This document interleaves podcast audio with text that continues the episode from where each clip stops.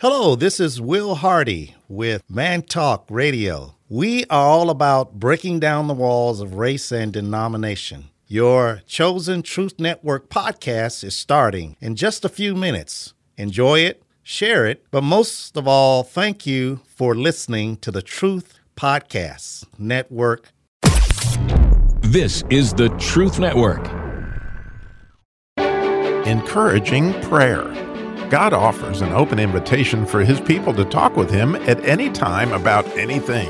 On Encouraging Prayer, Dr. James Banks, author of the best selling Prayers for Prodigals and many other books on prayer, provides weekly biblical insight to help you learn to love to pray. And now, here's James. Oh, it's great to be back with James for another episode of Encouraging Prayer.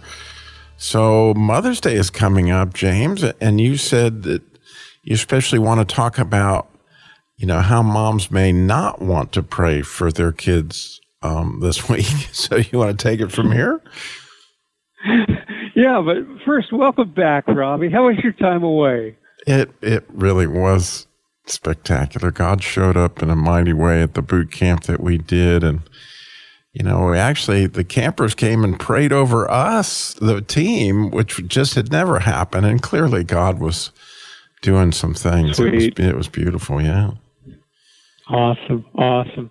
So, on to the topic of how not to pray for your kids. There's there's a great example of this in in the New Testament, and actually, you'll find that if you look at it, kind of the flip side is it'll help you learn how to pray for your kids. So, you find this in Matthew 20 where Salome, the mother of James and John, comes to Jesus and asks for a favor. Do you remember that story?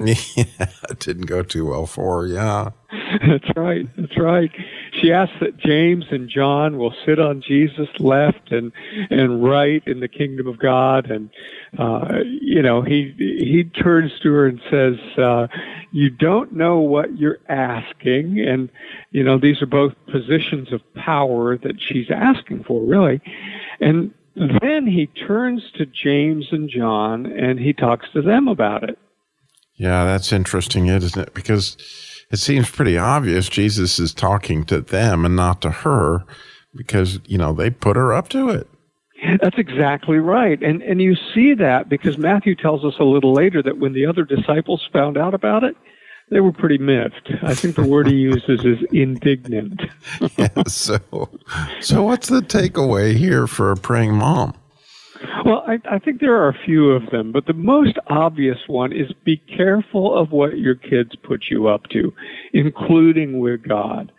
I, I remember some conversations with the school principal that didn't turn out the way I had planned once I had all the facts. I, think, I think we've all been there. So, so what does this look like when you're praying for your kids? Well, it, at first, it looks like she's asking for something really great for her kids, right? I mean, who wouldn't want their kids to be right there with Jesus when the kingdom comes? But the prayer is really full of ambition, which is why the other 10 are ticked off. Think about it this way. If Salome had a chariot, the bumper sticker on it would say something like, my sons are two of the 12, you know? No other mom could claim that except Peter and Andrew. And, and Jesus only had nicknames for one of them, at least that we know of. But Salome's sons were the sons of thunder. And so this is kind of the ultimate power play for them. So the first way not to pray for our kids is don't pray out of personal ambition. Please let them go to Harvard, Lord. You know, if if that's where the Lord leads you, great. But Jesus says, what does it profit you to gain the whole world and lose your soul? Our our motivation really has to go deeper. Oh yeah, it does. And, and we've talked about that before when we've talked about praying for prodigals. Success in the eyes of the world can make you a prodigal pretty quickly if you're not careful. Exactly. And and that's the second takeaway here. Who was Salome listening to when she made this request? Well, it's pretty clear her sons, you know, the same ones who wanted to rain down fire and brimstone on a village when they didn't accept Jesus, which is probably how they got their nickname, the Sons of Thunder, you know? But imagine how differently the conversation could have gone If she went to Jesus and said, Lord, how can my son serve you? What would you like them to do for you in your kingdom? So you're saying it would have been good if she got a request from Jesus, you know, ask him what was best for her sons. Absolutely. And and that's hard for us sometimes as parents because you know, we naturally think we know what's best for our kids, but God loves them. Jesus loves them even more than we do. And if we pray in step with Him, asking Him to show us what to want when we pray, well, then we can't go wrong. Yeah, that's so cool. So, so far, our takeaways are don't pray for your kids with personal ambition and don't pray for them without asking God what He wants.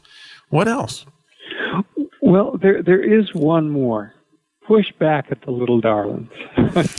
Stand up to them. I mean, what if Salome had done that? What if she had said, "I'm not going to ask him that. You can ask him that if you want to, but I'm not going to."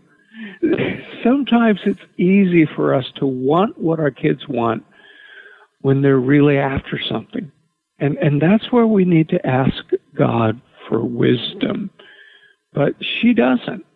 We need to help our kids learn how to put His kingdom first. Is is that what they're asking for? You know, is is it in keeping with that what He really wants for them?